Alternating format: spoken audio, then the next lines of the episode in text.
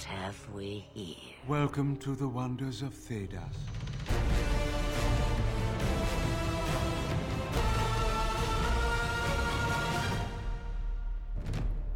Welcome to the Wonders of Thedas podcast, your one stop shop for all your Dragon Age role playing game needs. My name is Ren. I'm Jessica. And I'm Kismet Rose. Welcome back to the show. Yay! Yay, we're glad to have you back. We're glad we can keep doing this and getting all these cool people to come on the podcast with us. Yeah, it's super exciting. I couldn't wait to get on again, so thank you guys. Well, good. We're very excited to have you. We got a we got a really juicy topic for you this time. Yeah, I think you're gonna be an, a really, really good person to have for this topic. I'm particularly excited about this one. Me too. I, I can't wait. Uh, so, but I know I know we had some other uh, we you had some other communications which I was also excited about. Mm-hmm. Um, see, uh, communications. Which one was that one?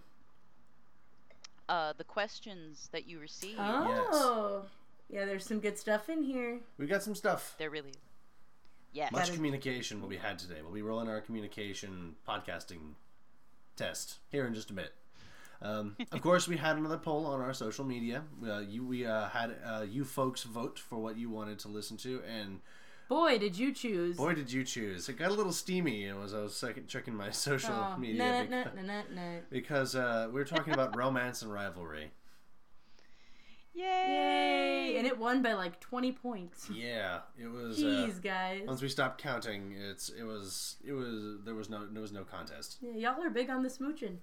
And the unsmooching. Well, uh, hmm the the unsmooching that that is also a, a key there. Very important. But uh, actually, I found that a lot of gamers, uh, even if they don't know how to add romance to their games, they're very interested in it, and they'd like to know ways to like dip their toes into it at least. Yeah. oh, yeah. And Dragon Dragon Age, they're kind of used to it because of the video game. Yes. So I think they're expecting it in the uh, tabletop game. So this is perfect. Mm-hmm. Yes.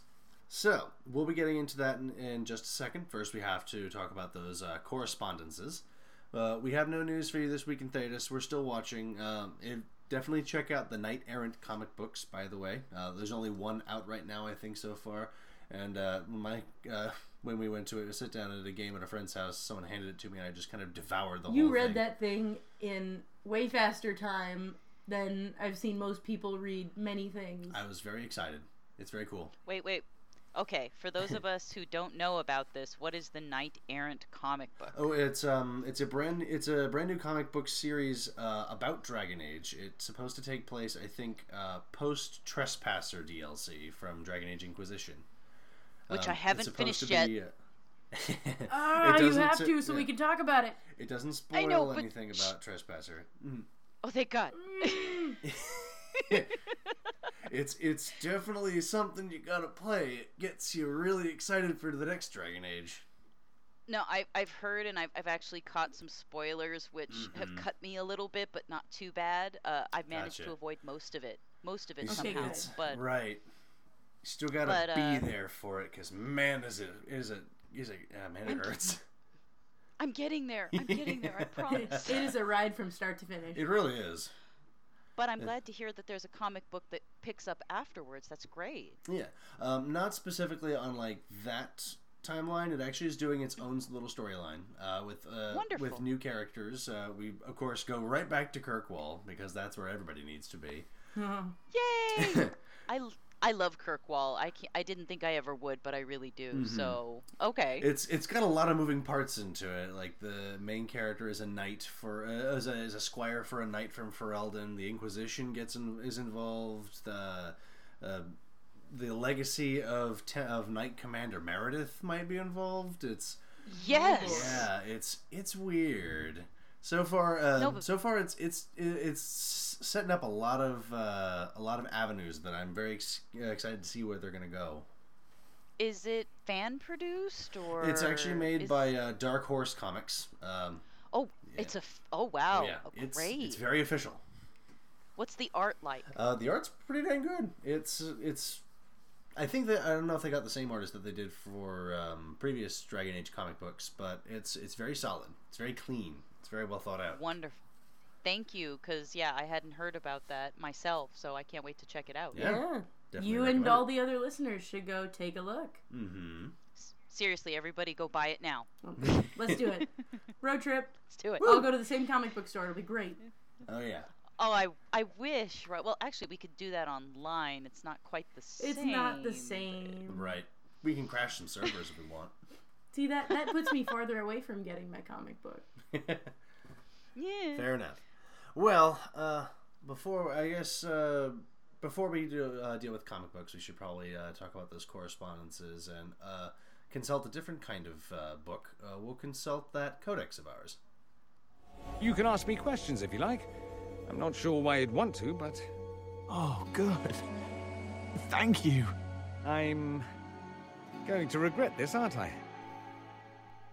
Welcome to the codex. Uh, we got we've got a bit of a backlog of questions, so we are actually limiting the number of questions we've got this time around. Yeah, man, And we uh, we tell you guys we have no questions once, and then all of a sudden, It's like t- some of you send in two or three questions. One of you sent in like five questions. Uh, we appreciate it very much, uh, but we uh, so this so this will keep us going for a couple episodes uh, to catch up on the backlog. So uh, if you do not hear your question on this episode, it will be coming later. Mm-hmm. Ask, ask, and ye shall receive. Exactly. and of course, if we ever get to a point where we've just got too many questions, we can still try to answer them all on the forums as Yes, well, absolutely. or on email, or on whatever way you decide to mm-hmm. contact us, yeah, absolutely. Or the blog. or the we, blog. we got the blog. It's a great place You place just to do answer a big old answer thing. Yep. And you get back on that thing. Got got some ideas. Make some organizations. More stat blocks. Fun stuff. Um, but uh, we're going to go take those questions now. Uh, first question comes from our good friend Andy Klosky through Friend our of the email. podcast. Friend of the podcast. We hope to have you on soon as well, Andy. Yeah, we had a lot of fun. Hi, Andy. so, uh, Andy, your question was What do you do to streamline, speed up stunt point usage? This seems to be a continual point of slowdown as people peruse their options, weigh their stunt points, and eventually make a decision. So, we wrote down uh, a couple of suggestions, and this is a very, definitely a very good question to ask because this is something that comes up uh, often, especially for folks who are new to the game. They pick up the game for the first time and they try it, and um, especially if you've got the handouts, uh, and if you're, especially if people who like take the handouts that have all the stunts printed on them, and they got a brand new player, and they say, and the player rolls up some stunt points, and you're like, here. Pick one of these 38, well, 38 options. Good luck. Do it in the next 15 seconds. Do it now. so it can, for some folks, it can get a little overwhelming. So uh, we've got some suggestions to make it go just a little bit faster. Um, you can ask your players to write down to read the stunts and write down some of the uh, character's favorite stunts. Uh, so you have some stunts that the character uh, would prefer, would prefer to pick if they've got options. Um, gra- the stat blocks for a lot of NPCs and monsters already do this, so it's it, it can add a little extra flavor to your character, and it can and it can also speed up the process, which everyone Yeah. will thank you for. You'll have a default. Yes. Um, of course, we mentioned handouts. The, they can give the pist, uh, PCs a list uh, that they can memorize while they uh, play or while they wait for their turn. Like we're level No, no. we're level 18 and we still use the handouts. Oh yeah, I, I, I like that you said they get pissed at the stunts. it, it, it was a Freudian slip, but I think it works. yeah, it's true. Um, I since uh, I've only run a couple, uh, a few uh, sessions of Dragon Age, I ha- I have to say, the handouts are a great help. Oh yes, they are. And w- once you get used to them, you start to know where to look. Mhm. Um, and so it takes less and less, or it should take less and less time. Mhm. um and you're you can make marks like if you have like just a, a copy of the handouts you can make your own marks on them so that okay here's the ones my characters will probably use here's the ones they'll probably never use Especially if everybody's And- got yeah their own copy of the handout, and uh, if I'm Yes. not mistaken, the ones from the GM's kit uh, are dry erase. yeah I, I very believe they're laminated yes Mm-hmm. Um, I've definitely used a lot of dry erase on the uh, combat tracker, uh, the con- the initiative tracker on the back of one of the pages. oh i bet It's helpful. i uh, i use a google sheet for all of that Okay. so i'm trying to go digital but Gotcha. I, I like I, I like the gm's kit so Yeah, it's nice. I also go digital for a lot of games, and uh, I actually have a program that I will use for initiatives to keep things moving. Oh yeah. But um, that's for a different game, of course. Um, Mm-hmm. Another things you can do to ke- uh, keep things sped up is to, um, if the players look like they're kind of hemming and hawing about it, uh, you as a GM who's got the bird's eye view can give some suggestions, uh, things that you think would sound cool, and maybe even help describe it for them. Yeah. That one tends to get us out of any uh, sort of little uh, quandaries that we get ourselves into as regards stunt points. Because we still do it once in a while. Because we don't There- want to mess it up. There is the option of a timer, Mm-hmm. um, which I thought was a great option. Which you know you can give 15 seconds or 30 seconds. If you're generous, you can give like a minute. Mm-hmm. And if you don't, if the players don't decide within that time, then their their points are gone. Yes. So you need you want your stunt points, so you better make a decision. Mm-hmm. Makes it a bit But, more uh, natural, too, I think. Yeah. You'd you would might you might want to start with a longer amount of time, like start at a minute, and then in a few sessions go to 30 seconds Mm-hmm. when Yeah. they should they sh- they should be more familiar with the stunts uh, to try to speed it up over time so that players don't feel like they're being pressed too hard. Yes. Um, but I think that could work really well. Timers give- are. give a- Go ahead. Give a little bit of suspense, as it were. Timers are a bit can, uh, especially to some players, seem a bit harsh uh, and seem a bit um, cattle prod like, if you if for an expression. But it is a very good thing to do if you've got a lot a large group of people. If you your party's got like five or six people in it, Yeah. just giving everybody a time limit means that everyone's going to keep going because we got a long initiative to Yeah. get through. Just make sure that everybody knows at session zero that that's a thing that's going to happen. yes. Because that way they can sort of try to prepare for it. And if you've Mm-hmm. got people who are maybe not so good under pressure, they can take the time to Yeah. get to know what they need to know and come and talk to you if they're like, okay, so I freak out when I'm on a time limit. What do we do? Right. Um, and, uh, especially if you have a new group of players, uh, maybe it's a, probably a good idea to stick to the combat and spell stunts until they seem to be getting faster at selecting them, and then slowly integrating the stunts from the role playing and exploration side of things, or even if you know, even like the spell expertise stunts. Because there's a lot of stunts to choose from, and uh, having just handing them the whole thing and having them the combat, spell, roleplay, exploration stunts, uh, they some they, some players will probably be like, well, what kind of gems are waiting in the in the role playing or exploration stunts that we can use in the combat scenario? So maybe I should look through these really quick. Bon mot. But Bon mot is always a good one, no matter what Every time. encounter it is. Because everybody should get to snark whenever they want. It's Dragon Age. Come on, Swooping is bad. Swoop- exactly. is everybody bad. everybody gets one of those. That was Alistair rolling it, rolling stunt points and using Bon mot. Mm-hmm. Absolutely. Let's see. Um, of course, if the group is just taking too much time uh, and deliberating too long, you can just cut off some stunt tables just to keep things going. That's that's probably something you should hold for like a, a very difficult situation if the players are just not getting it. If it's just not working out, Banhammer's got to come down sometimes. Well, and it as players, if you can get a hold of the stunts and you can read through them Yes. and maybe cr- create your own way of like either memorizing them Mm-hmm. or at least having a good idea of what they do on the fly, then none of that is really necessary. It's true. You're prepared. yeah, absolutely. So so that that's the ideal, you know what I mean? Hmm. we kind of have a uh, memorization for one of the stunts. We never forget it because Oh, we always yeah. shout it to the heavens whenever We someone get really excited when anybody gets five stunts on a combat uh, roll. Uh-huh. because um, back when we were starting out, we like every time some, especially me, every time I used uh, like tried to hit with that stick, Yeah, I would get five stunt quarterstaff. points. I would get a lethal blow, and then I would kill the thing, which was very weird because I have a zero strength. but now at this point, whenever anybody gets five stunt points in combat, it's almost inevitable that someone's gonna go Lee Thug the blow! Just And- around the table. Yes, Chorus it's of everywhere. voices. It's everywhere. So stuff like that is Well, a that- good way to remember what you're doing. That's a fun way to memorize any kind of stunt. That's Oh, great. yeah, just shout it at the table. That's what I'm Yep. doing. Shout it straight to the heavens. Mean Oh yeah, forego the table sh- and shout it. your lethal heavens. blow is the lethal blow that will pierce the heavens. Who do you think we are? We don't people without a copyright for that show. Yeah, right. Yeah, that too. Just saying.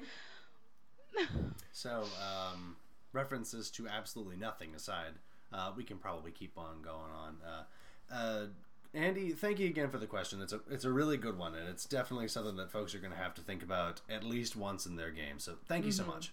Thank you much. Thank you. Next question comes from PNP Gamer through our email.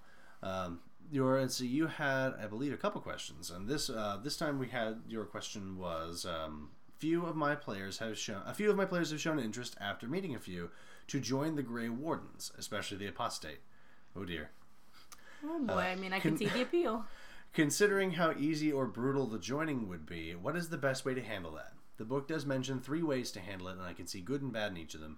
Which should uh, which one should be the one that I present to the PCs, or is there a way to give the PCs a sense of dread during the joining without actually putting them into too much risk?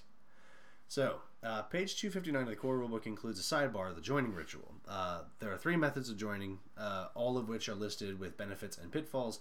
Um, players, uh, it is in chapter 11, which is Secrets of Thedas. We recommend that you not read that chapter because it's got some things that, if you know how they work, it takes some of the mystique and some of the dread yeah, all out the of them. fun is gone. Right. It it's got some it's got secrets, things that normal people of Thedas don't know. So um, do yourself a favor and don't read it. Uh, GMs, of course, are going to have to know how it works. Um, and for those of you in the know, uh, the first choice that they give you, we think, is the most solid choice. Um, but there are some ways you can make it more nerve wracking without necessarily having to roll a lot of dice or maybe roll out way too many dice. Um, we got a couple ideas, and most of these are out, uh, out of the game, but they can definitely help add a little bit of atmosphere. Um, you can ask the PCs to roll their dice, uh, take a long look at their rolls, uh, ask for their totals, quietly write down the results, maybe look at one of the players uh, a little worried, maybe shake your head a bit. take take your time re- recording the results and Be maybe- that kind of yeah, person. Be that kind of person, yeah. Maybe open it, crack open the rule book to just like double check uh, what's going on. Um, you can you can play some suspenseful music while the joining takes place and things with some long uh, like violin strings, um, violin stings is what I mean. Yeah. Um, you can use dialogue from the video games to make it sound more official, like um, Duncan and Alistair recite a couple of words that are said before most joinings. Uh, Join us, brothers and sisters. That that little that spiel. whole thing. Um, You should definitely do that. Oh, yeah, definitely do that. it adds a lot of gravitas to the situation, and it's it's very it's very good. Yeah, I do like the idea of, uh, you know, check their e- whether before or after you check their rolls. Maybe right before they roll, she's like, "Oh, do you do you guys have your backup characters ready? Do you do you know who you're gonna play if this goes if this goes south?" Because and of course, depending on what which option you pick, that may be a very real and important consideration for your players to have taken. Yeah, or maybe you know maybe, maybe there's no reason for it. You just want to. Maybe you just want to mess with them. Or if you want to be really cruel about it, after you've got the players, uh, they roll their dice, and you wrote down some results. You kind of give them a bit of side eye, and maybe like uh, whisper an apology into the GM screen. Call for a food break. We'll be back after these important messages. Is your child in mortal peril? Find out after the game tonight at eleven. Uh, I I actually have an in-game suggestion oh yes. for for how to do this. Mhm. Um, and it comes from comes from Origins, I Mhm. believe. Um, it can help to have the uh, the people who are looking to do the joining be joined by some NPCs. Ah, yeah. and Uh, yeah. Have- have them go through some adventures together, have them get to know Oh. each other and like or not like e- each other. Uh, and happened. then you have the NPCs go first.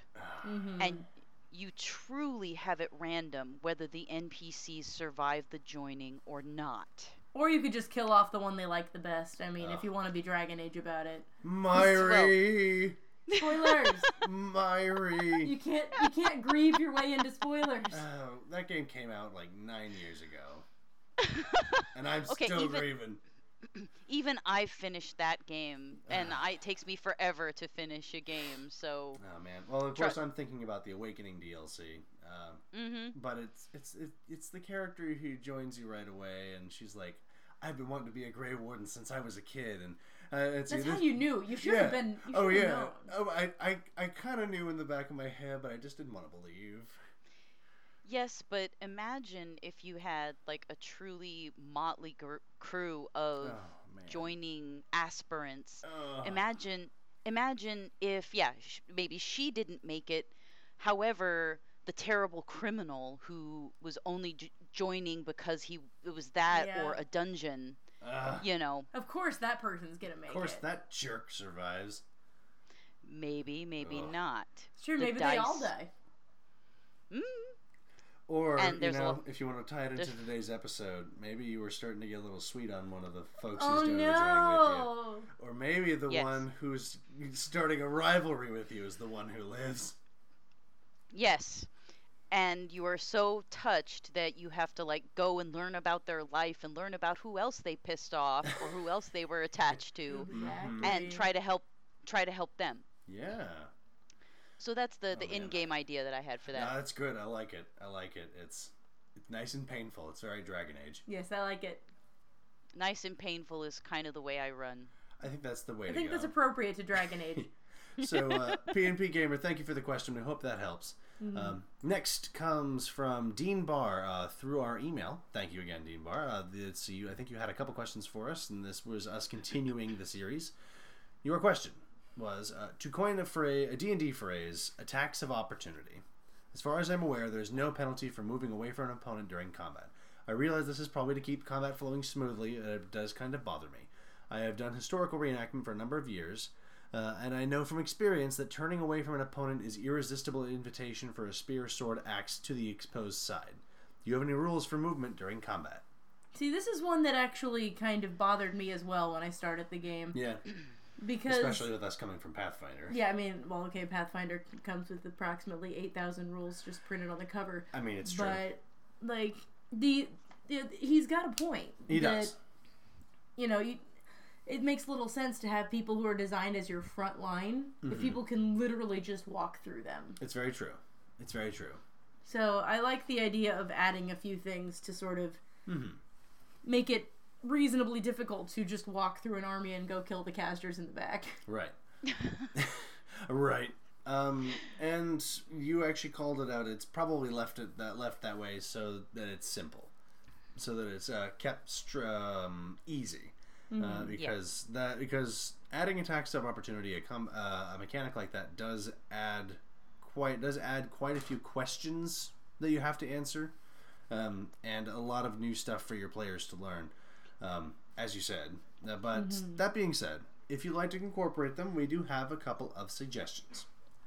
Um, this is, of course, this, these are more rules uh, for your players to learn. So, uh, if you want to keep it simple, only uh, only movement past an enemy provokes an AOO. Uh, a PC may perform an opposed dexterity, acrobatics, or initiative test to avoid the attack and continue. Uh, and you get your half your dexterity, minimum zero of AOOs per round. That's a really like Uh. simple, cut and clean way to do it. You did just say something, however, that might modify that. Yes. You you talked about a front line and how the Mm-hmm. front line is supposed to defend the back the back characters. Yes. So maybe attacks of if you wanted to really streamline it some more, attacks of opportunity only count against that front line. That I i- see if it. you wanted if you wanted to modify that and Mm-hmm. and still try to streamline it. We uh, Mm-hmm. So. We did have a couple of alternate ideas. Um, like if you wanted to get lots of attacks of opportunity in, uh, and this can climb rather high, especially at later levels, is you can take a number of attacks of opportunity equal to your dexterity in a round.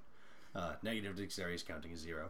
Or uh, if you want to uh, bump up some uh, stats that haven't gotten a lot of love, you can use cunning or perception to determine the number of uh, attacks of opportunity that you get around. Um, or you could rule that everybody gets only one per round. Uh, and at your option, you could also limit uh, it to a number of AOs per encounter to make each swing count more as the fight begins to drag on and the heroes become tired and sluggish and can't take those bonus swings. The downside to that one is it's more homework for the GM. It is. You have Uh, to keep track of everybody's AOs. It's true. Uh, especially if you've everybody's got a lot of AOs, then uh, like you know AOs per dexterity, cunning, or perception, then all of your all of your rogue NPCs that you got to run, you've got to run something you might have to run a tally or just kind of play it by ear. That makes me want to cry a little bit. Yeah, It is yeah, a, that it one is feels definitely extra homework. that one feels a little more complicated. Right. Um, you're also going to have to decide if AOs can only be performed with melee weapons or if ranged weapon users can take pot shots at exposed enemies. Um, and of course, you're going to also have to decide what actions provoke uh, the ire of your enemies. Um, you can keep it simple with things like only movement and the move or run actions uh, through your enemy's threatened areas and not just not entering them. Um, that the attacker can provoke AOs that way. Or you could go deeper and say that things like range attacks, casting spells, performing heal actions as major actions, and ready actions as minor actions provoke them as well. Um, those would have the extra benefit that um, novice degrees of chirurgy and quick reflexes, which make those actions faster, can um, become more valuable because you don't provoke for them anymore. That said, it does add a whole lot more in the way of rules to remember. It is a lot of extra rules, and uh, we understand that it is not terribly realistic. But there's also, you know, dragons and people shooting lightning and people with horns walking around. So it's it may just be par for the course. But if you uh, if you want to add them, there are some options. Um, we recommend, of course, trying to keep it as simple as you can because that's one of the pulls for the game. Is uh, keep it simple, stupid. Yep.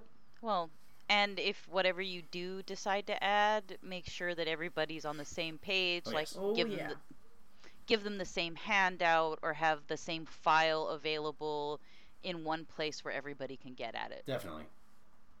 Absolutely. Those are going to need to be uh, accessible, especially because they're not in the core rulebook that everybody hopefully bought. Yeah, you Um, Hopefully. you bought the book, All right? right, so you just gonna maybe print out some handouts, or um, uh, if you've got like a campaign website, like if you've got an Obsidian portal or something, you can list them on there. Or if you make it simple, you could probably just Yeah, if you make it simple, write a sentence and Yeah. pass it around or something. Mhm.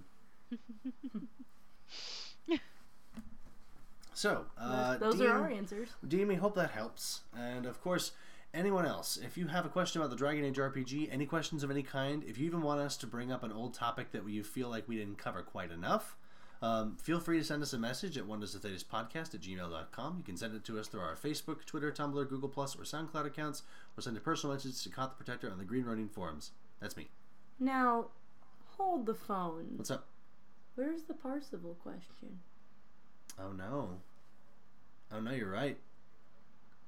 I already had three questions in, and I thought that we were going to take a little while with this, so I, I didn't include a Parsifal question.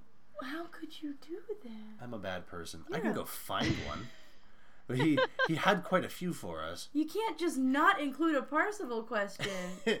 I He's am. like our first podcast contributor. You're absolutely correct. I will go I and won't I will let you find do one. that. Parsival is awesome. He is. We can Let's always see. rely on him. Thank you so much. Let's see. I found some. Okay. All right, Parsival. We're very sorry. We're gonna we're gonna dig these up for you. Uh, we kind of answer these in short term, let's say in short form, but we can bring them up here so that everybody can hear about it. Uh, you had a couple questions for us about the Arcane Warrior specialization that we did a while ago.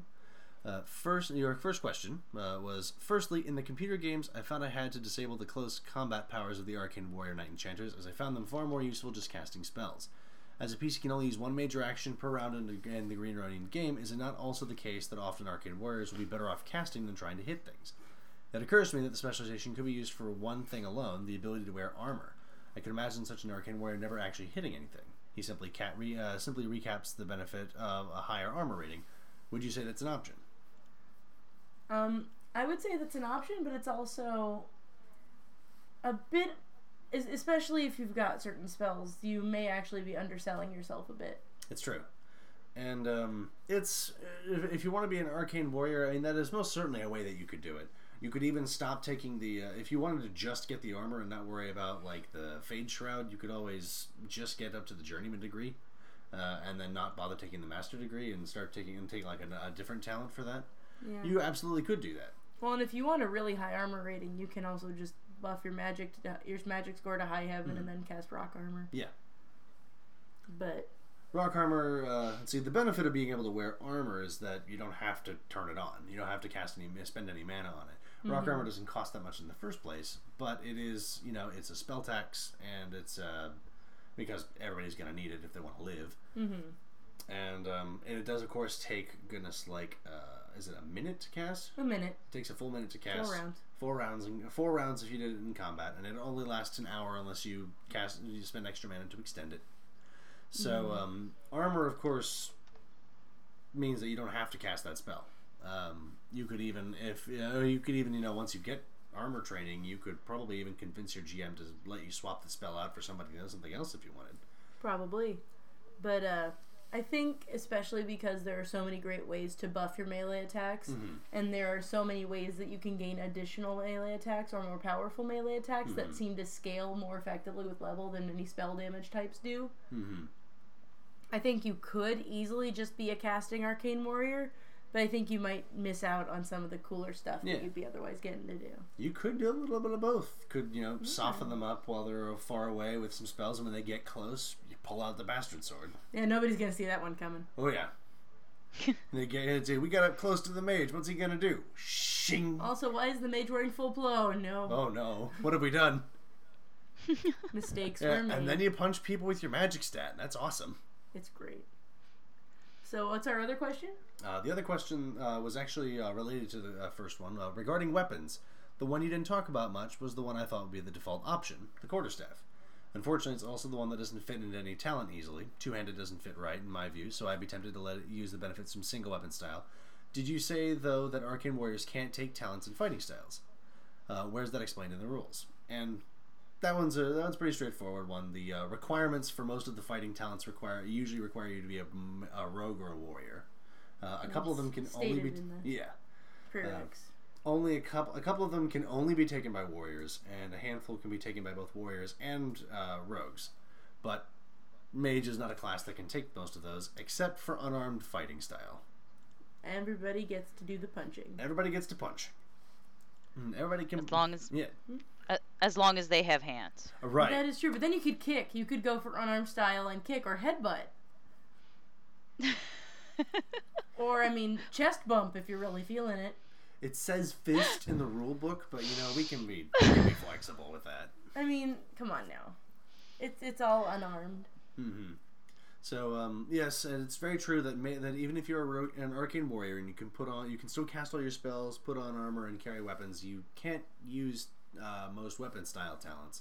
So you're so those ro- so I mean you've got spells, you've got plenty of tricks yourself. The uh, the rogues and the warriors need the talents in order to get their own uh, get their Yeah. own tricks in. We get to manipulate reality. And um, quarterstaff we didn't re- we didn't uh, mention because it's a it's a weapon that uh, mages can use already. Yeah, and, And, um, arcane or uh, One of the weapon benefits of- weapon style talents don't really come into play anyway because Right. you can't take them. It's true. Um, and being an arcane warrior at first level, you get a new weapon group. So uh, there's going to be a couple. There's going to be plenty of weapons that are going to get you a bit more bite than a quarterstaff is. I still think a uh, a punching arcane warrior, Heck yeah. full plated gauntlet Oh, yeah. punching arcane warrior. hmm You also already have brawling as a, as a as a weapon group. Everybody gets brawling. Everybody can, Don't forget it. No, Yep. yeah. Everybody can punch with the gauntlet or their fist or use an improvised Or weapon. punch with their foot. Yes, that too. Foot punch. Is that Also a- known as a kick. you know. I was gonna say, is that an improvised weapon?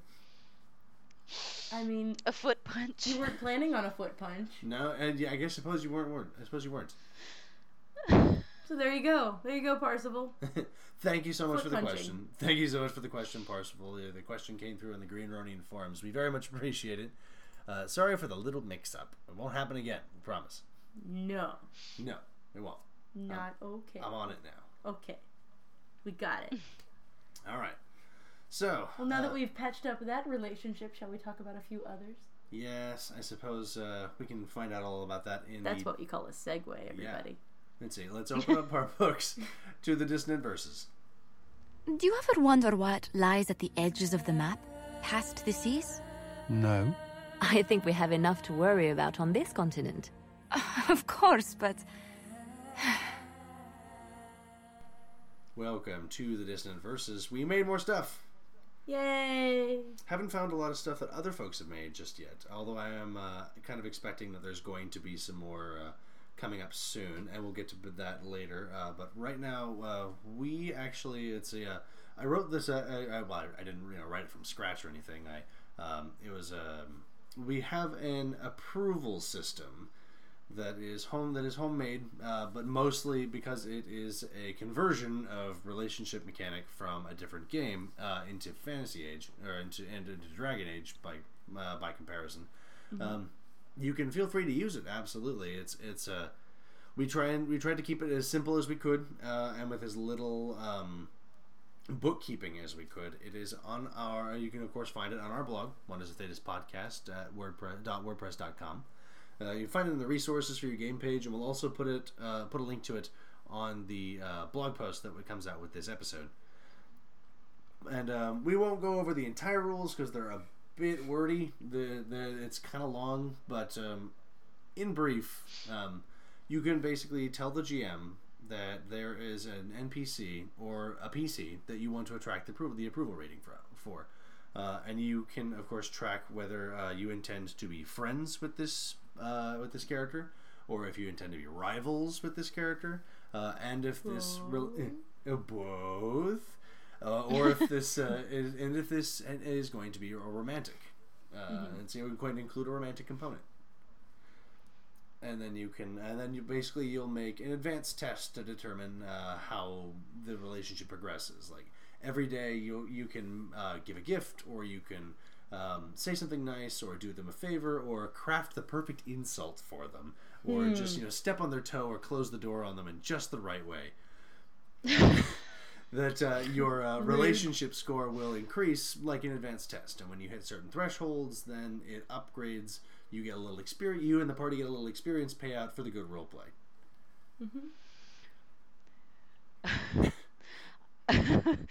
I'm sorry, your example is just take me right back to kindergarten. Um, Doesn't it just? um, but no, the, the, it looks pretty solid, especially since it accounts for the rivalry component, which was a possibility in the video games and you know didn't really make it into the tabletop as far as I can recall. It's true. It's Um. uh, supposed to be coming later. I understand. Ooh. Oh, really? Yeah. Um, this so uh, right now we kind of have this at least for our games. We have it as a kind of placeholder because supposedly Faces of Thedas is also going to include uh, mechanics for such things. Awesome. Uh, in addition to the uh, dis- to, to the descriptions of like factions from people from Thedas and very important people and their stat blocks and ways to use them. Uh, so that'll also include mechanics if you want to make kissy faces at them Yeah. or punch them. Eh. Or both. Both. And if you want uh, rewards that are not just XP based, Mhm. I mean, there are other ways to get that. I mean, you can get favors from people. Oh yeah. Or they, you know, they could give you gifts. Yeah. Shock, shock, disbelief. I know, right? It always bothered me that I had to give all the gifts for them to like me, and they never gave me any back. Morrigan, I gave you a voodoo doll of Alistair. I need something back here. Seriously, imagine what she might have given you. I mean, knit me a hat or something. I'll be happy with that. okay, no, you're you're Oh. gonna have to go to Wynne for that. I'll have to go to Wynne for that. If Morrigan knitted you a hat, it would uh, not be a safe hat to You're- wear. you're I probably imagine. right. it would have teeth, real teeth. It might bite your head. I mean, that's that's fair.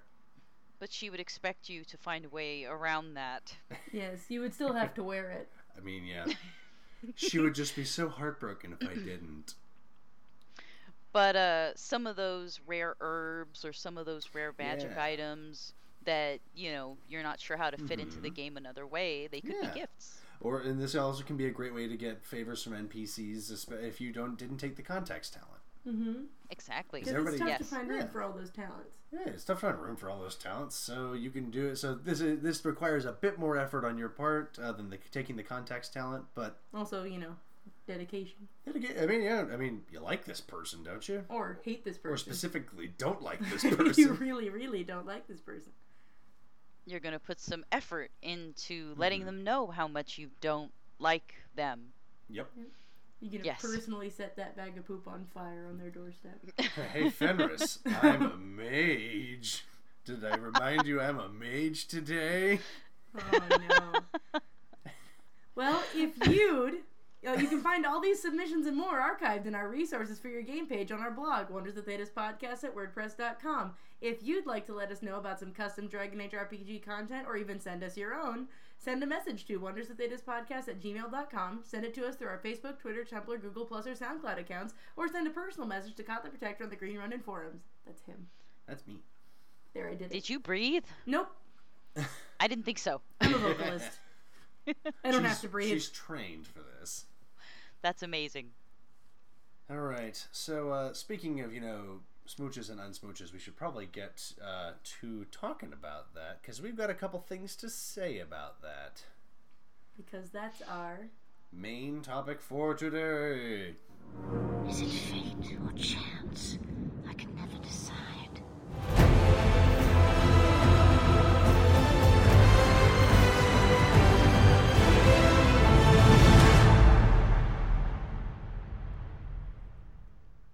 Welcome to the main topic.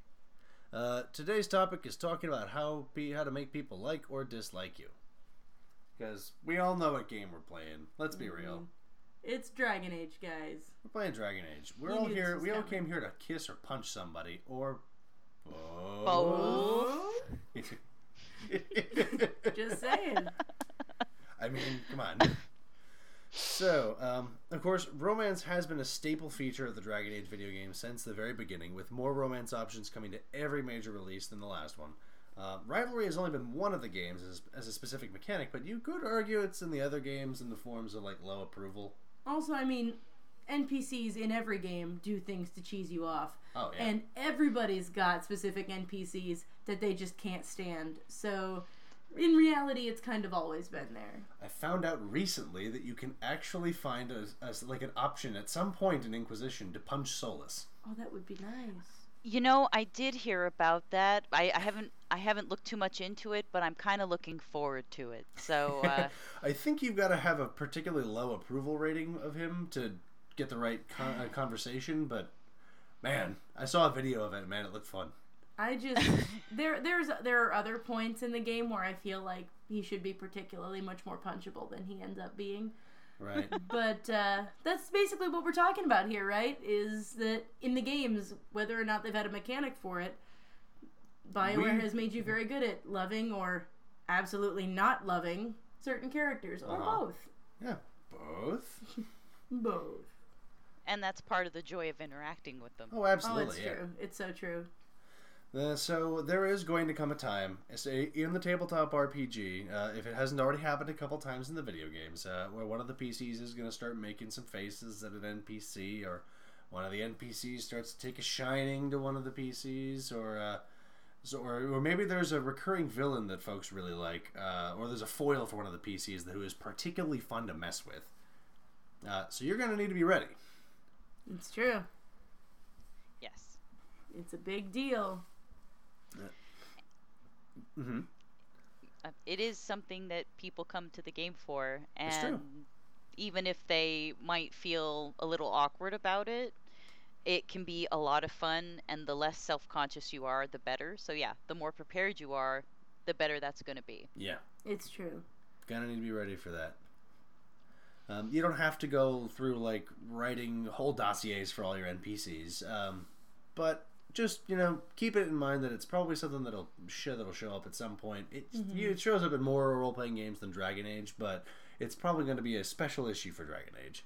Yep. Yes. It's one of Mm-hmm. the things that makes this world as compelling as it is. And we'll It's talk true. a little bit more about that in a bit. Yeah. We're going to talk about how uh, romance and rivalry can be integrated into the Dragon Age RPG and some tips on how to run relationships in the tabletop RPG medium in general. So this can be a bit more useful. Than, it should be a bit more useful than just talking Dragon Age, although it will very be very useful for Dragon Age. Mm-hmm. So why do relationships? What's the what, what's the draw here? Kissing people? Well, I mean, yes, but I was hoping you'd give me, you know, a little mean- bit more to go on. Uh, fair enough. Um, players really resonate with a lot of these relationships. Uh, you can see it in a lot of like fan communities for Dragon Age. Uh, there are always polls going up, being like, "Who did you romance?" or uh, "I really true. like this character. I really, ro- I really like romancing this character. Or, this character was so cute." Or Um, Why that isn't some- there a besties arc for Cole? Why can't you just Yes. be best friends forever with Cole? Because I would do it. And why can't you ever romance Varric? That's so not fair. Oh what man, were you thinking? I've heard so much grief about that. so much The more- grief. The more you see Varric, the more you understand why there's grief about Uh-huh. that. Actually, It's true. very true. um, But these things really matter. Like these are things that the players really, really get involved with and really They're a part of- impact it. Yeah. they're a part of all the video games. Every single one, just about. I mean, maybe not all the DLCs feature it very highly, Mhm. But it keeps coming up. So yeah, they're going to expect it. Oh, yeah, Mhm. it's gonna be there. but Um, I I never understood why this was even a question because this is what real people do and it's all around us in every situation even the most dire you will see this this kind of activity mhm. and it's what Mhm. it what's it's what makes a world real It's true. Absolutely. It makes it more organic. It makes it more reactive to the PC's input, and it's it it can really help the PCs feel like they're making a mark in a mm. way. and it it can make your character actually feel like a real person when they approach somebody like they're a real person that they're mm-hmm. interested in mm-hmm. Yeah, absolutely. And this can all, of course, spark a lot of really good roleplay. So you should harness this. Mm-hmm. And for Dragon Age in particular, it is known for being a dark fantasy setting. And uh, in a in a world that is that dark and that depressing, one of the things that can really be a light and can give the characters a drive and a purpose is their relationship to people in that world mm-hmm. and to each other. It can Whether be one of the smooches or unsmooches, unsmooches or smooches, but especially the smoochy kind especially. that gives people a reason to hope and a reason to fight. Likewise, you know, they can also be the thing that sends everything straight up a creek without a paddle. yep. Like there there are a great many things in the real world and in fantasy that could have been avoided if people hadn't had smoochy feels. romeo and juliet anyone Oh, oh man, well they were both just 14 and unaware of what life was, but you know, that's part yes of but it. the, those smooches seriously Those were some smooches. Those were some, Them some serious smooching. teenage smooches. Some seriously star-crossed smooches so Good. Oh yes. Yeah. the uh, the star-cross factor can be very very good for Dragon Age and can lead to some serious character growth or Definitely. you know character tragedy. uh, I, I believe that's called seasoning Yeah, there you go. yes. Delicious. it makes it makes the character tastier Mm-hmm. It, it really. so then when the dragon yeah, eats the character later, Exactly. It's great. Perfect. There. it tastes no no i get it it tastes like despair Oh, i finally get it now this is a dark fantasy. I'm so sad. Oh no. Some of the and a lot, especially because a lot of that seasoning can also, you know, highlight a lot of the best and worst parts of Thedas. It's true. but that's that's why the ham tastes like despair in Orlais. Yes. I, I I finally get it. It's Now we. Orlais. Secretly, everything tastes like despair. They just don't know the difference anymore. Everybody Well- goes for the rivalry option in Orlais. Yes. No hesitation. That's it. That's exactly it. Also, Tevinter, We've got actually. We've cracked the code. This is how it works. just living for Elven kids. It's your only shot. Oh, now. I hear would Nevarra's you wanna- nice. I, I I personally want to see a lot more in Rivain, but we'll get Oh, there. Oh, that's a good point. totally, that's a good point. I There's would some cool love stuff there. to see that. But with relationships, Mm-hmm. Yes. before I get too excited about Rivain, because I have some things about Rivain. Um, when are some what are some good ways to do relationships, and when should you be doing them? Oh, In absolutely. the game? Uh, relationships like romance and or rivalry. Uh, let's see, and or. Notice I so you say and or. Mm-hmm. They don't have to be separate. Uh, they work well into long-term campaigns uh, because the process of wooing a potential lover, making a good friend, or one-upping your nemesis can be a uh, make a campaign feel like it's growing and changing, and it can be useful for players to understand just how far they've come since the beginning. Can give them some uh, postmarkers to see, you know, let's see, you know, at the beginning of this campaign, I didn't have anybody. Now I got this punching bag Fenris over here. You everything's just great. Well, Yeah, but sometimes he's really hot, and you know, I'm beginning to feel a little different about him. So maybe I don't hate him so much anymore. exactly. Maybe he drives me crazy, but I don't want to be without him. Mm-hmm. Obviously, please don't actually hurt the people you love. That it's never okay. Yeah, no, no, that's never okay.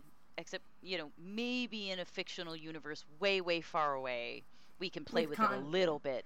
Yeah, but uh, actually, we have a little note about that later on in the podcast about how you know make sure everybody's on board for absolutely everything that could happen. But we'll talk about that probably multiple times. And if dark in a Uh, dark fantasy like Dragon Age, it's it's a very important thing to do. Yeah, Yes. to make sure that everybody's aware and that nobody gets caught caught by surprise by something particularly dark. Yes. That honestly, I kind of wish we had put that at the beginning. That you know, heads up before you do any of this, you talk to your players. You make sure that each and every one of your players is aware of the level of dark and the level of intimacy that might come up within the game, and uh, make sure that everybody is comfortable with it and actively saying, "Yes, this is the thing I want to do." And give them some options so that if they don't want to get very descriptive, if they would rather rely on roles for certain things, they can do that. Um, so Don't forget the good old fade to black.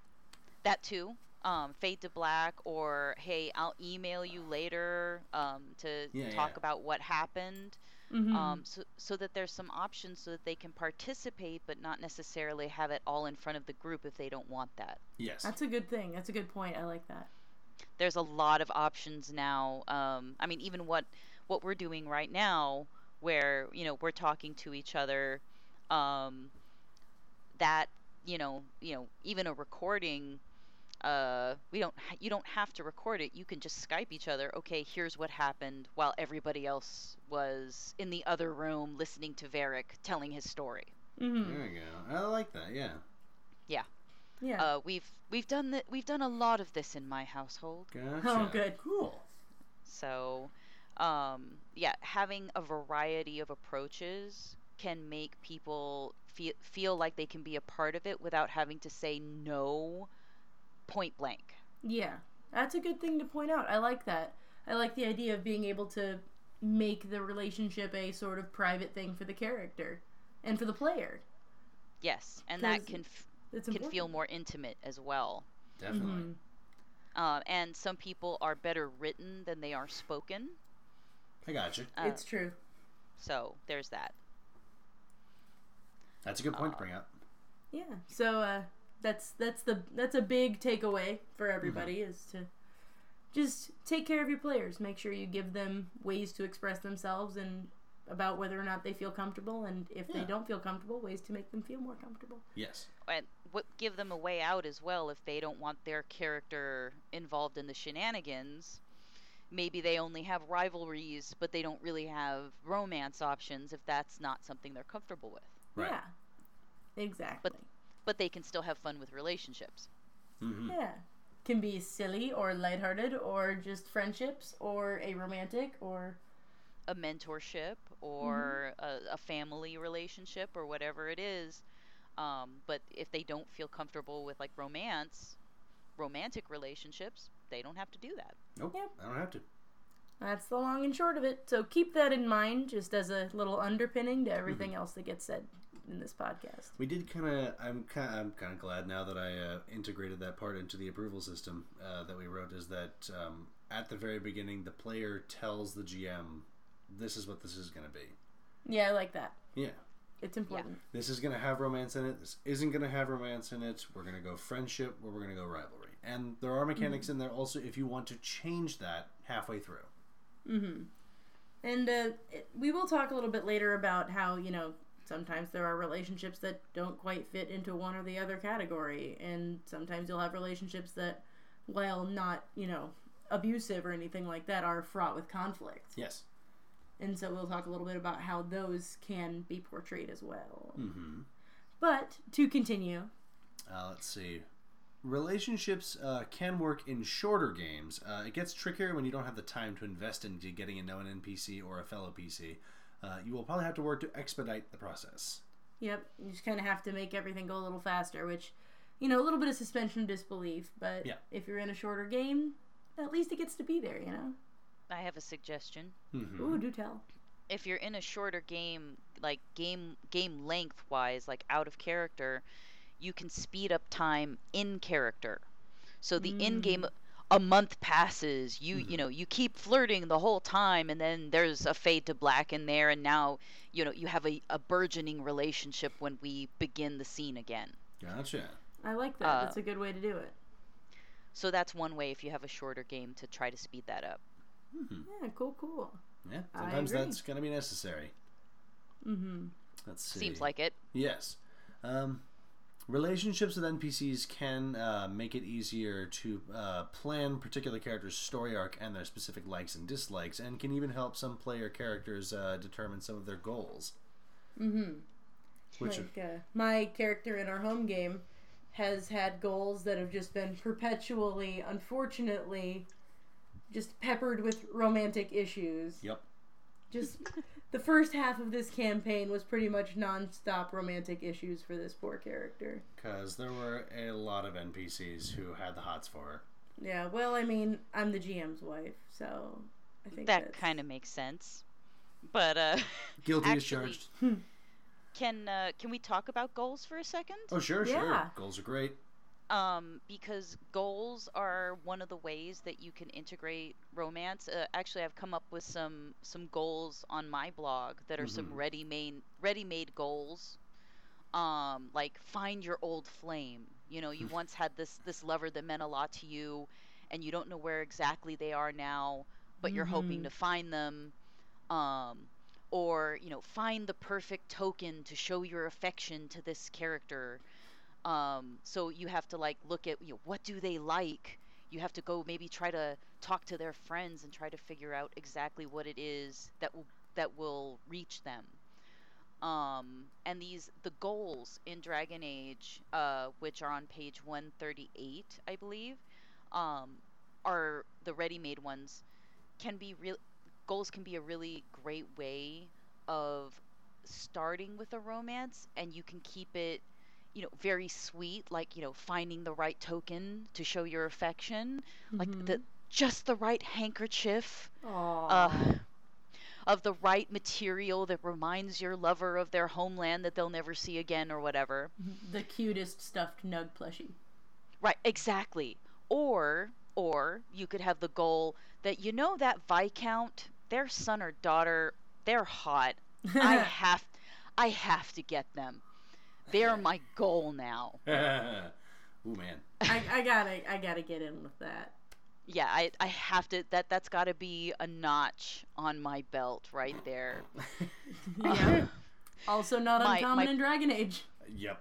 my my partner in crime nate came up with that one and uh, and i had to write it up as a goal because i'm like yes you could totally start out with this um in, in a new in a new campaign or you could come up with it when you meet the npc in a in an established campaign.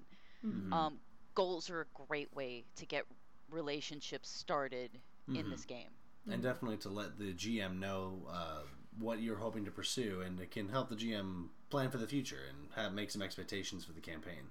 definitely. I also I love the goal like find my true love, but then the character is so busy fo- like so busily focused on finding their true love that they don't focus on building any of the relationships around them, and so they don't really get to fulfill their goal until they stop worrying about their goal and start actually building relationships. Ugh. that's practically greek I know, right? ancient greek and how tragic that is that's perfect Beautiful. so Yes. goals use them well. Perfectly Dragon Age. And uh, relationships can actually occur between PCs. It does happen. just make sure that the players are comfortable with that Oh, yeah. interaction Oh, and that if you're if you're playing with couples which a lot of times we do here um make sure that everybody's comfortable with it because as right right you guys being a couple you you understand how this is Yes. We may or As may long- not have just made a silly face in the camera. that that was adorable i wish everybody could have seen how cute that was i should have I should have screenshotted that seriously but uh when you're playing with couples, you want to make sure nobody's getting jealous or feeling Mhm. feeling resentful. But as long as nobody's like that, then yeah, it's if it's between PCs, it's not a big deal, um, and I, that can lead to a lot of very fun party banter Oh, as well. definitely. It can. It really can. But I think the most important thing really is, and I, I, I know you've thought about this too. Don't force it. No. Absolutely. Never for- ever force it. don't force it with PCs, don't force it with NPCs, and if somebody really seems put off, just back off. Absolutely. Absolutely. This is Whether something this is something that really needs to be tied to a player actively deciding this is what I want. And if they don't want this, then you need to not give it to them because this is something that is very very personal even if you're pretending to be somebody else. And if you're a player and you're not sure if another player is okay with it, then talk to them outside of the game or have the GM mm-hmm. do it to make sure that they're on board. Yep, Yes. absolutely. So, yes. Mm-hmm. That that's a good example of Consent when up to front. do. Consent up front. Oh, always, always, always. But how about how about how to do relationships in the Dragon Age role playing game? Yes. How are we going to go about doing the, the kisses and the punching? I mean, there's really kind of two major ways you could do it. You can how you can do try to do it mechanically, or you can try to do it off book. Yes.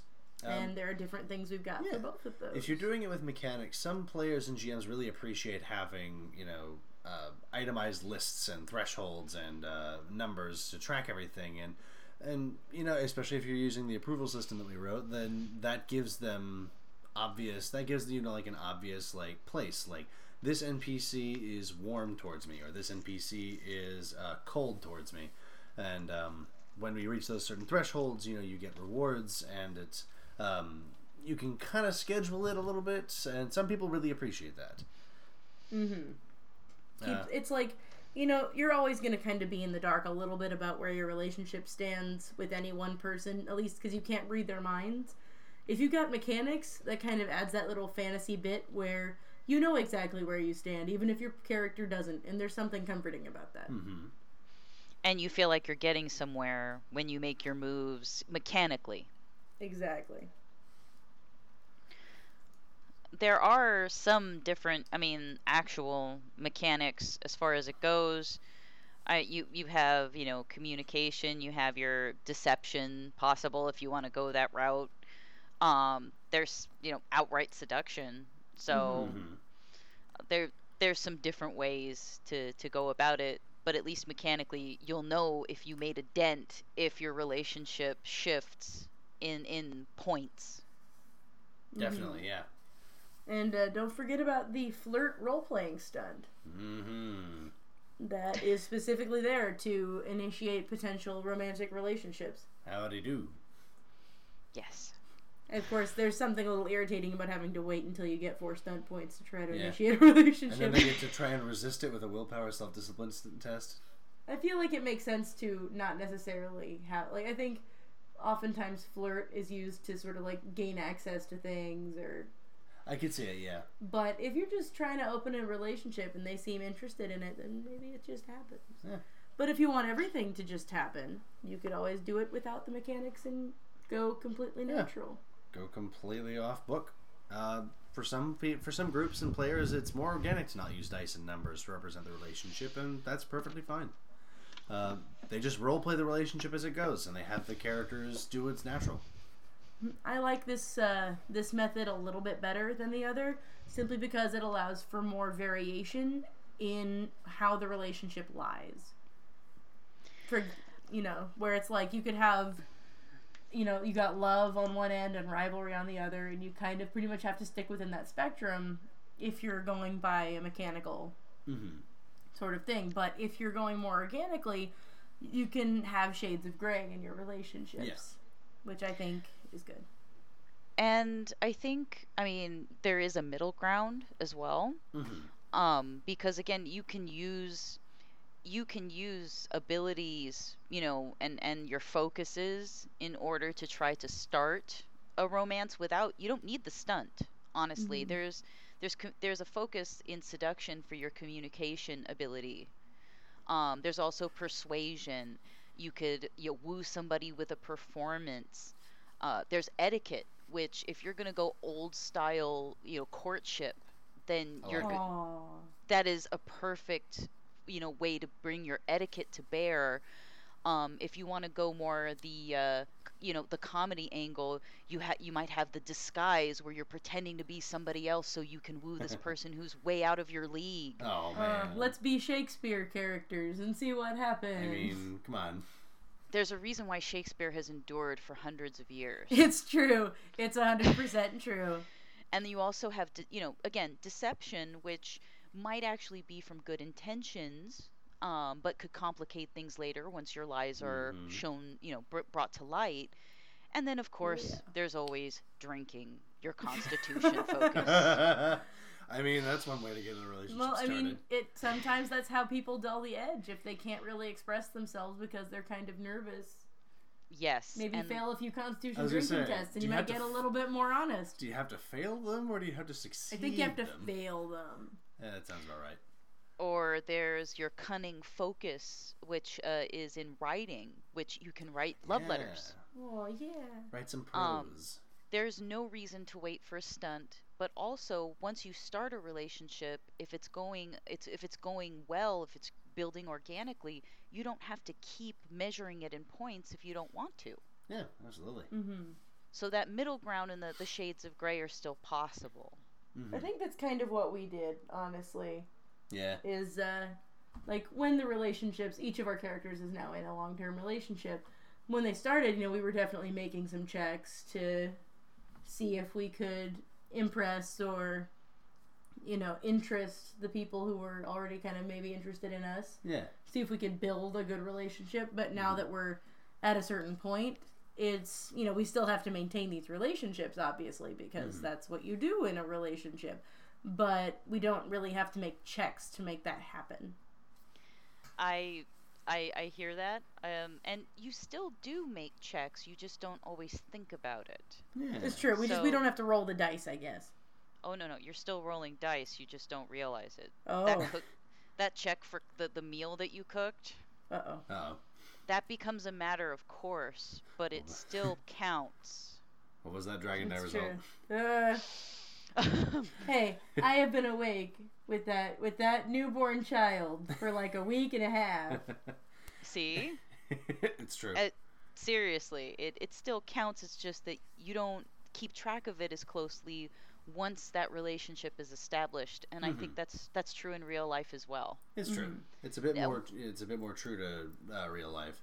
after a while after a while you don't lose points for farting in front of your beloved yeah.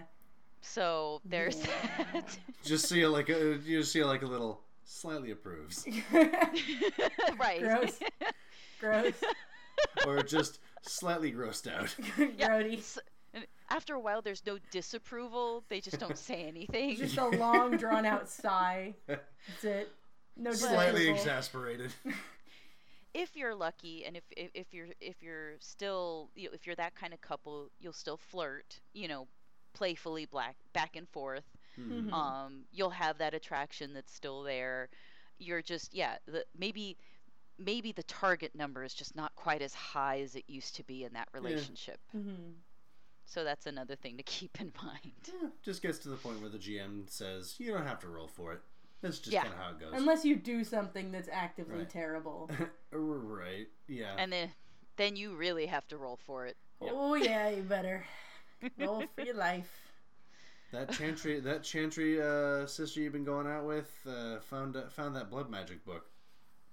oh oh dear Best of luck. Best Uh. of luck. Get better get a six on that dragon die. oh yeah otherwise y- we're gonna have a divorce in the works Gonna have some things Yeah, wrong. a little bit more than a divorce. It's gonna be Oh, a okay. divorce officiated by Templars. divorce will be the nice part open combat will not so nice Less good. Yes. but uh actually um this kind of brings in though something that we've kind of skipped over hmm Oh really? yeah character histories Yeah. like Hmm. because your character is a person who's you know had a life before wherever the game starts and you know maybe they were bur- they were burned very badly by a lover before. Um, I actually ha- in my blog I-, I was talking about how I love that in Dragon Age 2 one of the characters was talking about how their relation his relationship had changed. It's like it wasn't always like this. We were in love once. She defied her she defied her parents to marry me. And then, you know, look how far we've come and everything's fallen apart. Um having these kinds of touchstone relationships in your character's past Mhm. can can influence how they deal with relationships in the present and the future Oh, definitely. and uh, that's that's something that I don't want to skip over, Oh, yeah. especially for those people who like to have a sense of who their characters were before. Mm-hmm. hmm It can be a huge part of the game well before session zero. Yes, so that's something I, I had to slip in there. That, yeah, that's we're good. actually going to talk just a wee bit too about how your character's background, particularly their cultural background, can influence the way they look at love and companionship. But uh, we'll talk about that part in just a little bit. All right. Right now, I know we were talking a little bit about relationships that have a bit of a gray to them. yes. And so let's talk about relationships that are not so much black and white, but are a little bit more on the spectrum of both. Both. Those definitely show up in Dragon Age all the time. Oh, the yes. It's not, you know, all deadly hatred and pure romantic love. It's. Dragon Age is known for trying to emulate real emotional interactions as accurately as possible, and in real life, relationships are rarely so cut and dried. There are a lot of examples where people develop feelings for each other that they're not supposed to have or they're not okay with having. Oh, yes. whether it's lust or romance or rivalry or a mix of all of that. Um, the That's when it uh, gets the most exciting. Oh, yes. Most, The most temp- certainly. the Templar and the Apostate, those two figures, Mm-hmm. whether whether the Templar is hunting the Apostate or whether the Templar is simply guarding the Apostate in the Chantry for enough time and begins to st- start to admire them.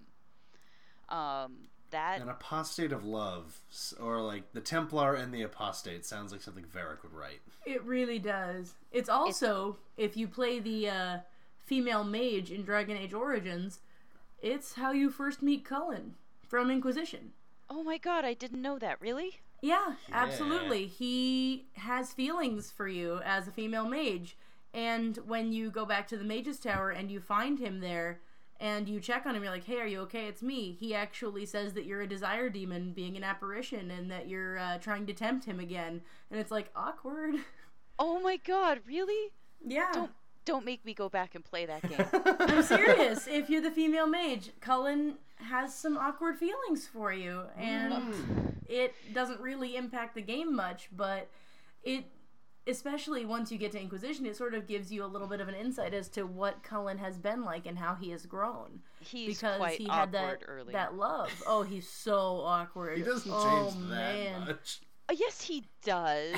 Oh, he's he's still a sweet awkward baby, but he's now a capable sweet awkward baby. So well, it's okay. not just that, but he's a lot less conflicted in some ways. Yes. In true, some and ways. There's a lot of conflicted feeling going on when he is the Templar who's responsible for keeping you in line and is developing feelings for you. Oh yeah. And that's just ready made for some kind of, you know, lustful romantic feelings to develop. You put Oh, yeah. people in together and you force them to be together that much. And what do you think's going to happen, Chantry? Right. Seriously. Well, I mean, It Wynne ha- Wynne had a child. Wynne. It happened to Wynne. So that's it's very fertile soil, but um ching. Uh-huh. nah, nah, nah, nah, nah, nah. Heck yeah. But um, you know, there are a couple of examples of situations where it's a little bit of both, and another good one would be uh, perhaps the PCs continue to thwart a uh, crow assassin and escape, uh, but the uh, crow assassin escapes them, and then the crow. Instead of you know killing all the PCs, starts to develop a couple of feelings for one of those PCs they're supposed to be killing and uh, you know the House of Crows sends more assassins along with the one who's in love to make the next visit their last one. So will the Crow betray their comrades for their love? Do the PCs even know that somebody cares about them? Like there's right there, you've got all sorts of cloak and dagger intrigue, but Oh yeah, maybe with also smooches. maybe with also smooches. Good night, Wesley. I'll most likely kill you in the morning. Yes, yes, yes, yes. That that could go really well. Ah, That could go very well. and it can even go it can even go better, believe it or not, if Mhm. the love or the hate is not returned uh, to the Ugh. same degree.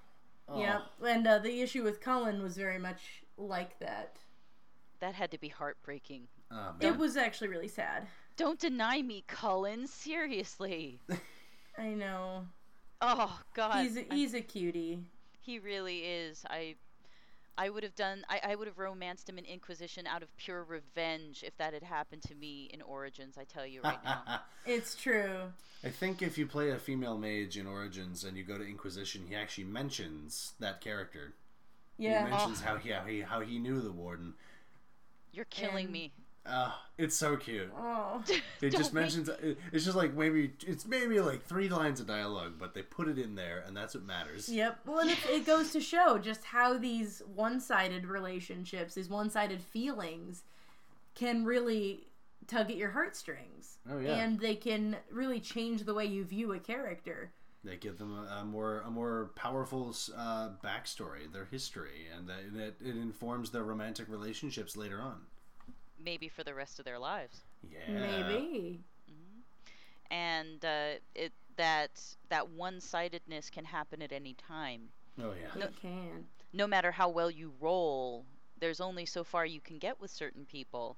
Um, one thing that the video games took into account that the tabletop game does not really account for is sexual orientation. It's true. And I think the flirt stunt at least does say that. Um, Yeah, I that, think the f- uh, that Yeah. uh, compatibility pending the flirt stunt. Yeah, it only works on people who would otherwise be attracted to you. the stunt does, but the rest doesn't Right. really account for it. But it is something to Mhm. keep in mind. Definitely. Also, whether or not that person is your quote unquote type.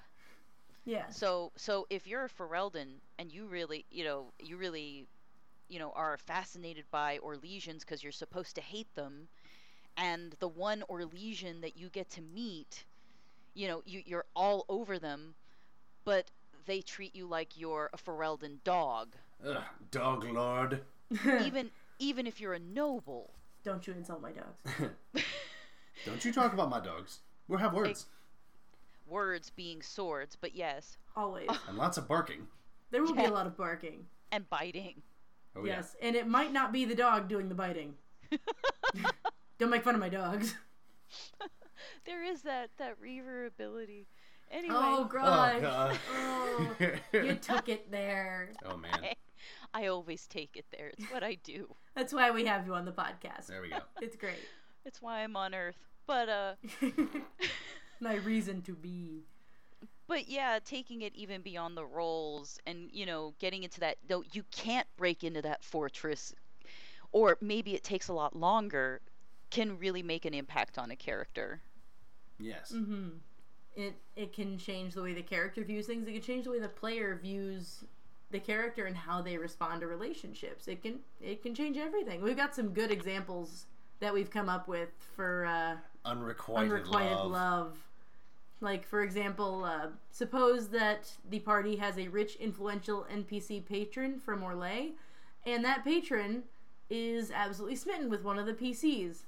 The PC doesn't actually feel the same way, but if they break that noble's heart, you could they could lose their party substantial wealth or prestige, and it could even place them in danger because I mean maybe this maybe this person doesn't have a whole lot of scruples. There's definitely some examples of that. If you read some of the novels, It's true. poor Fiona. Oh, jeez.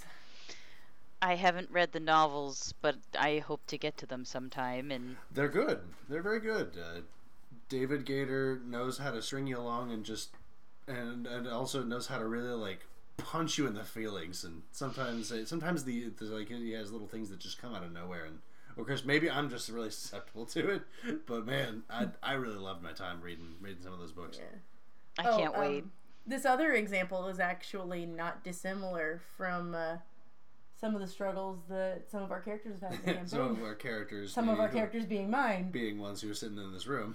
Yeah, except you know the other way around. Uh, right. That a, a human PC falls for a dashing Dalish spy, but the spy rejects the PC, stating that they could never love a Shem.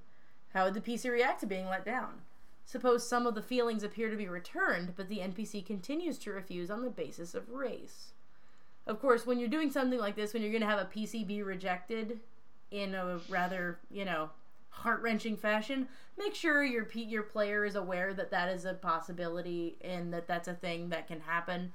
Because people get hurt enough getting rejected in the real world. Let's at least make sure that they know what they're getting into. But uh It's kinder than in real life. yeah, I mean, we we have to be rough on our PCs, but not so much on our players, you know? The players the players should at least know that that's a possibility. Yes. And uh, Yes. uh for rivalry, one uh, one that I thought about for rivalry is a PC whom one of the NPCs wronged took it harder than anyone thought they would, and now that PC is out for revenge against the perceived enemy.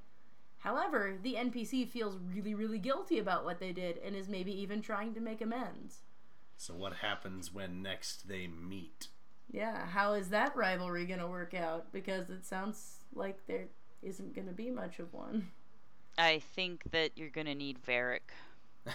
That's a great answer. or some feelings get hurt, and then it turns to rivalry on both sides when it could have been so beautiful. or uh, maybe things flip around and then the uh, the PC now has romantic feelings, Oh, but the. NPC is now forever heartbroken and slighted. Oh no. Oh, there are so many ways that could go, and none of them are up. Oh, it hurts. And I think you did one too. What's I did. another? Uh, Uh, you had an example as The well. The PCs are friends with a dwarf in Orzammar who is smitten with someone in a higher caste.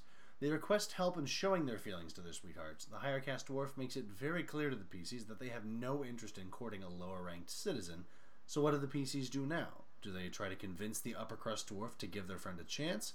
Or do they let their friend down gently from this one sided love? Yeah, and that, that puts the PCs actually in an interesting position where they are not on either, they're not part of the romance. They are observers and possibly matchmakers. And that, seeing a relationship from the side as well, is another way for uh, characters to grow and develop. They can, you know, we are all influenced by the things that we see and the way that we change the, you know, the world around us.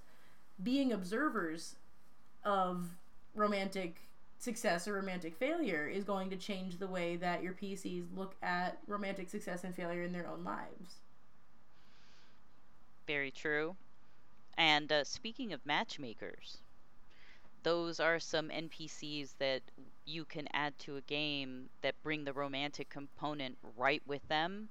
And that can be actually an excellent way to introduce not just romance, but the politics of romance, depending on Yeah. you know where you are. So that's another another way into all of this.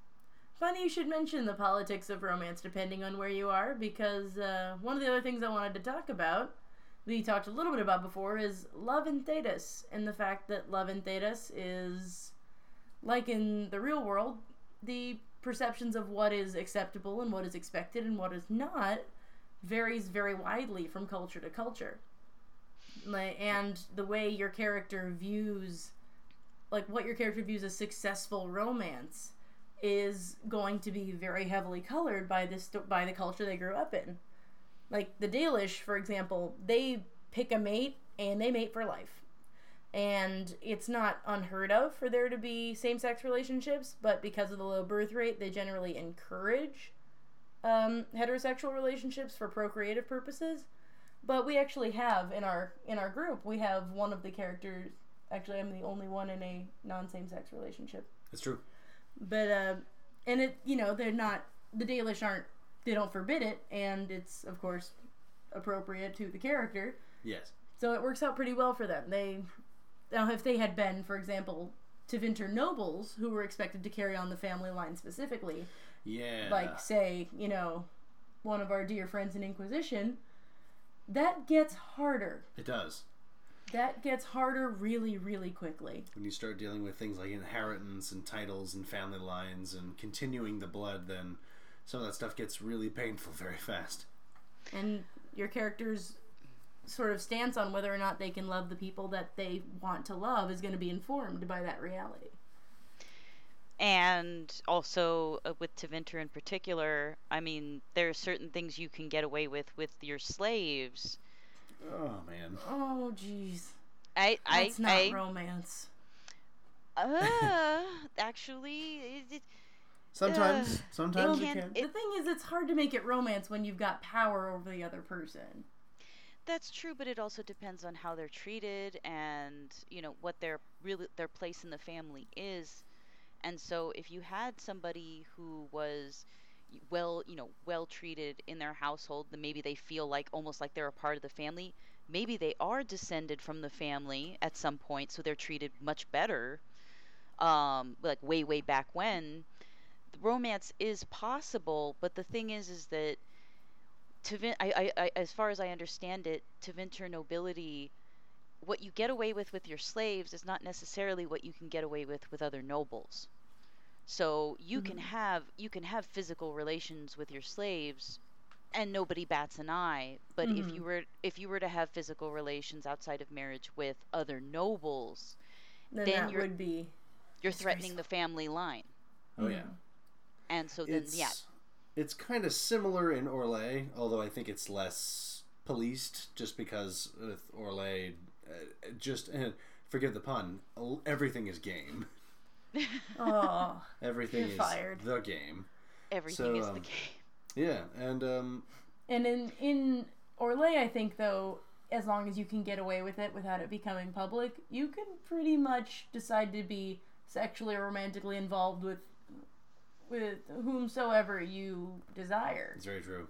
Like Just- you, if you can, if you can get in good with the queen and nobody Hey. finds out about it. Just don't get caught. Yeah, that's really the rule for everything in Orlais, honestly. Yes, don't get caught. But make sure that matter. everyone at least knows that you somehow did it. Yes. But don't have proof. No, spread the rumors Yeah, all you exactly. like, Oh yeah. yeah, but but uh, no, no proof, no, no, proof. never any proof. And uh, that can actually be a lot of fun as well to try to get away with. Mm-hmm. So, uh, as a player, that could be something fun to play with. Um, it is also worth noting that um, in the wonder in the World of Thedas book, uh, Volume One, I do not remember what page it is on, but they wrote a little sidebar called Love and Th- called Love and Thedas, where Brother Genitivi actually explains that uh, Much Uh, of this stuff, actually. much of this stuff. He, he says, you know, uh, how um, same-sex relationships in noble in noble places, as long as you know they do their duty to the family, then they can usually get away with it. In uh, and how um, in mo- in pretty much all places in Thedas, um, uh, same-sex relationships are just considered to be, you know, whatever. That's Hey, not in the. That's not just in the world of Thedas. I actually have that posted on my blog from screenshots from Dragon Age Inquisition. Oh, It's in one of. It's in the pursuit in pursuit of knowledge: the travels of a chantry scholar by J- Brother Aha. Genitivi. Yes. I do love Genitivi. You, you, he grows on you certainly. mm-hmm. and he's, uh, yeah, he's precious.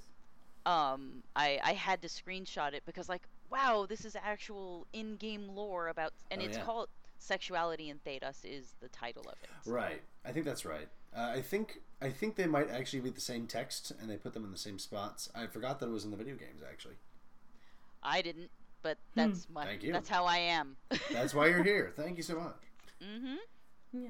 It's uh so yeah, where you come from can very much inform how you view love Mm-hmm. and how you view what is, you know, what how you how do you get love and and what type of relationship? What do you call it? Do you call it marriage? Do you call it nothing? Do you And- you know, how do you do it?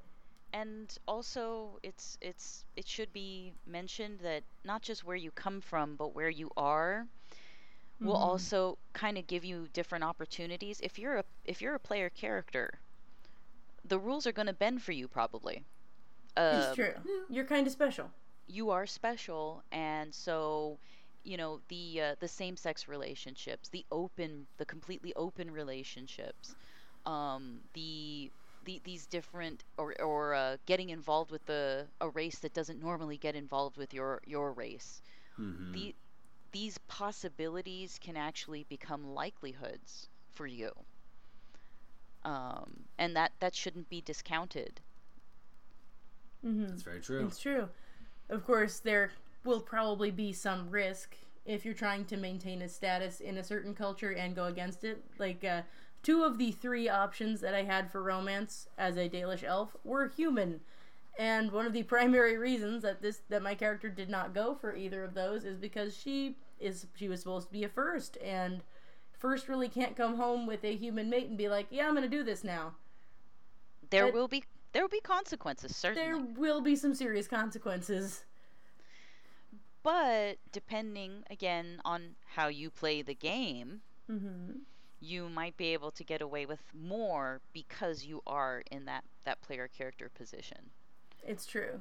Um, like they my- were options. I could have actually, you know, I could maybe have even like left my family and gone and started a new special little apostate family with the mage guy. Apostate family. uh, in my game, um, there was my the my player character.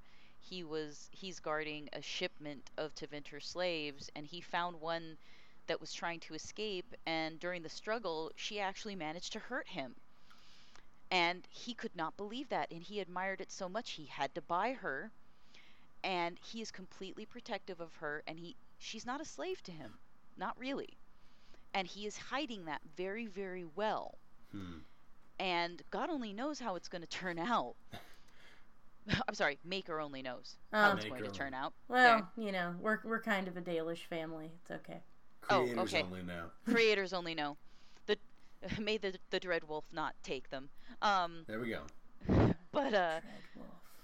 but as a player character you know him getting involved like that it wasn't planned at all and when i looked at the situation i'm like no he could actually get away with that and he's come up he's come up with his ruse and so far it's working um and so yeah th- there should be room for that i think Yeah, because characters PCs are exceptional people. They are more likely to get themselves into exceptional circumstances.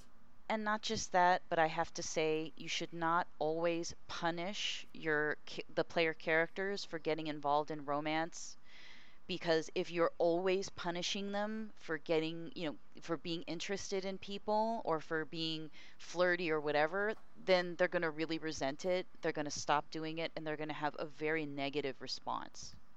Oh yeah, I mean, I think if the moment you start trying to punish people for interacting, that's just anytime you're trying to punish players per se, like deliberately, is going to be a problem anyway.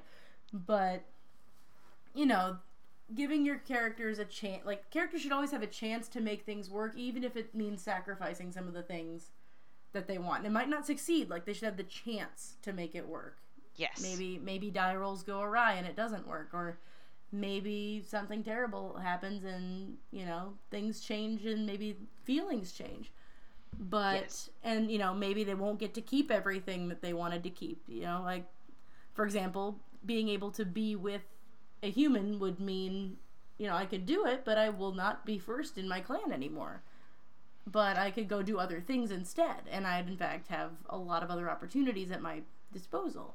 A lot and- of choices. Yeah it's it means and it's like in, in any real life it's like you're gonna have some you, the the fantasy part is you know giving them always the chance and i think that's important though because this is a fantasy world and people are trying to find fun you know a fun fantastical way to express themselves especially when it comes to relationships in this particular topic Yes, definitely.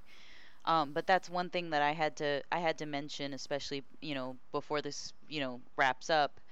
There's a lot of people who have been burned by GMs in one way or another um, because they they showed an interest and the GM just thought that that was an excuse to murder or otherwise abuse the characters that they were interested in, and that is a really unfair thing to do. Ugh, if you got a GM like that, you need to talk with them very seriously, and then if that doesn't work, you need to find a new GM because for relationships and things like that, having a GM who is sort of quote unquote out to get the players is going to make things very difficult from the get go. and as a GM, if you've been doing that, if you look at your behavior and you see that it's always negative when relationships come up, you have to look at yourself and examine why. And if you really don't want to be in, to do it, then you need to let your players know that you really don't want to be involved so that you don't keep abusing them because of it. Exactly. Just be aware. Very everybody aware. be aware. Speaking of everybody being aware, um, important tips. And by important tips, it's really just one very big important tip that we're going to talk about. And that is We've kind of already yeah, it a couple we talked times, about it. We're going to talk about it again. Consent, consent, consent. You are playing a game with other real living people, and these kinds of interactions, even in the context of a game, can get tricky.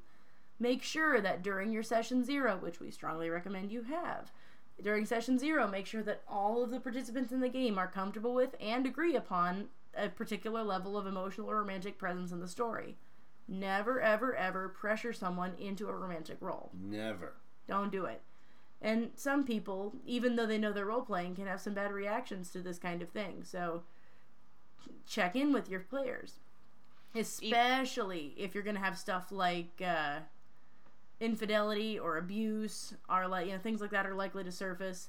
Make sure that your players know that from the get go, and that they are completely and actively saying that this is something that they are okay with. Because the last thing you want to do is take one of your players who came to you to have a good time and bring up some sort of traumatic experience. And even if, I mean, if you uh, can't get a hold of them face to face, even if you have to email, Yes. um, that, you know, just make contact with them and make sure that they're actually okay. mm-hmm. It might also be good to do it um, per, like personally. Yeah, I was just gonna Yeah. say that. Yeah. Don't do it as a group because Yeah. there could be pressure. Talk to each player individually when there's a chance for them to say, you know, I'm not comfortable with this, away from their friends. Like, Yeah. and if you if somebody looks like they might be starting to become uncomfortable, check on them.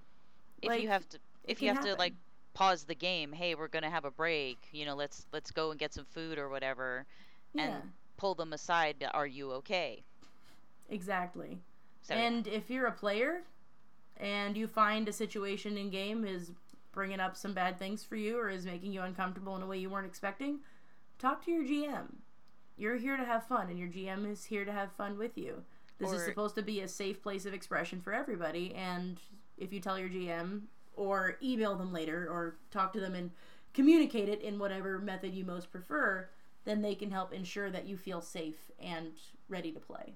We only want to hurt fictional feelings, Yeah. not real ones. Not the real ones, just the just the fictional ones. Your character needs to cry, but you don't. And uh, another important thing if you see another player who seems very uncomfortable, don't be afraid as a player to approach them and are you okay with this? Mm-hmm. Um, if you need to talk to the DM but the player is afraid to or doesn't want to make a fuss, but they really seem uncomfortable, Mm-hmm. don't let somebody sit there and be, you know, not have fun because they're they're too afraid to speak up. Mhm. That's exactly. that's one thing I've seen come to bear in things like this. Definitely. Mm. We are playing a dark fantasy game, so a lot of um, dark stuff is going to show up. So um, Well, it may show up. That's why may. you talk to your. It's true. pl- That's why you It's talk true. to your players at session zero. it's supposed to be dark fantasy, but we of course can, You can because we have change the level yeah, of We have complete control over it because we're playing a role playing game. We can change the level of dark. Yeah. Well, yeah, it's not an on-off switch. It's like a dimmer. Yeah, Exactly. There we go. So, Yes, absolutely. And I think I think that we are all out. smooched out, all smooched or punched or unsmooched, smooch punched. smunged. S- We're all smunched out. we're all smunched out. oh, it's late enough in the evening, isn't it? It is. It is Yeah. late for us. That is for sure. it's time to pumpkin. It Mm. is. It is definitely time to go become a pumpkin. Yep, And by that I mean sleep in a bed. that sounds. It's not nice. what pumpkins do, but I'm gonna do it. It's not what the heroes in Ferelden do either, but Yeah, You they know. don't usually get beds. very rare. Yeah. Yep. But uh, thank you so much for joining us, everybody, and thank you so much to Kismet Rose for joining us yet again. We love having you on here; it's great.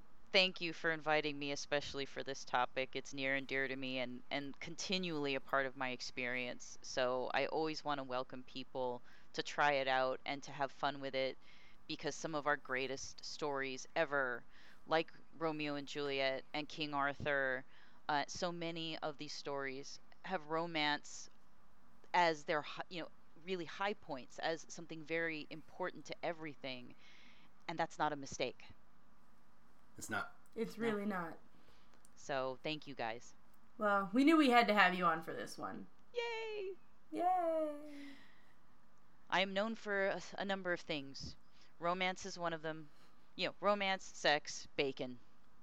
You know, there, if I could pick three things in the world, those would be near the top of my list. Those are all good things Those that are make pretty people nice happy. things to have. I'm a pretty lucky woman. you are. We were lucky to have you on our podcast. Thank Well, you. thank you so much. Thank you guys, and thanks to lis- the listeners as well. Yes, thank you, everybody. Uh, we're going to go ahead and sign off before we keep rambling up into the night. Uh, this is Ren wishing lots of sixes on that dragon die. This is Jessica wishing you good heals and happy feels. This is Kismet Rose, Dyson Dreams, everyone. Have a great night, or day, or whatever time it is for you. It's late for us. Especially if you got some romance. Have a good one. Bye.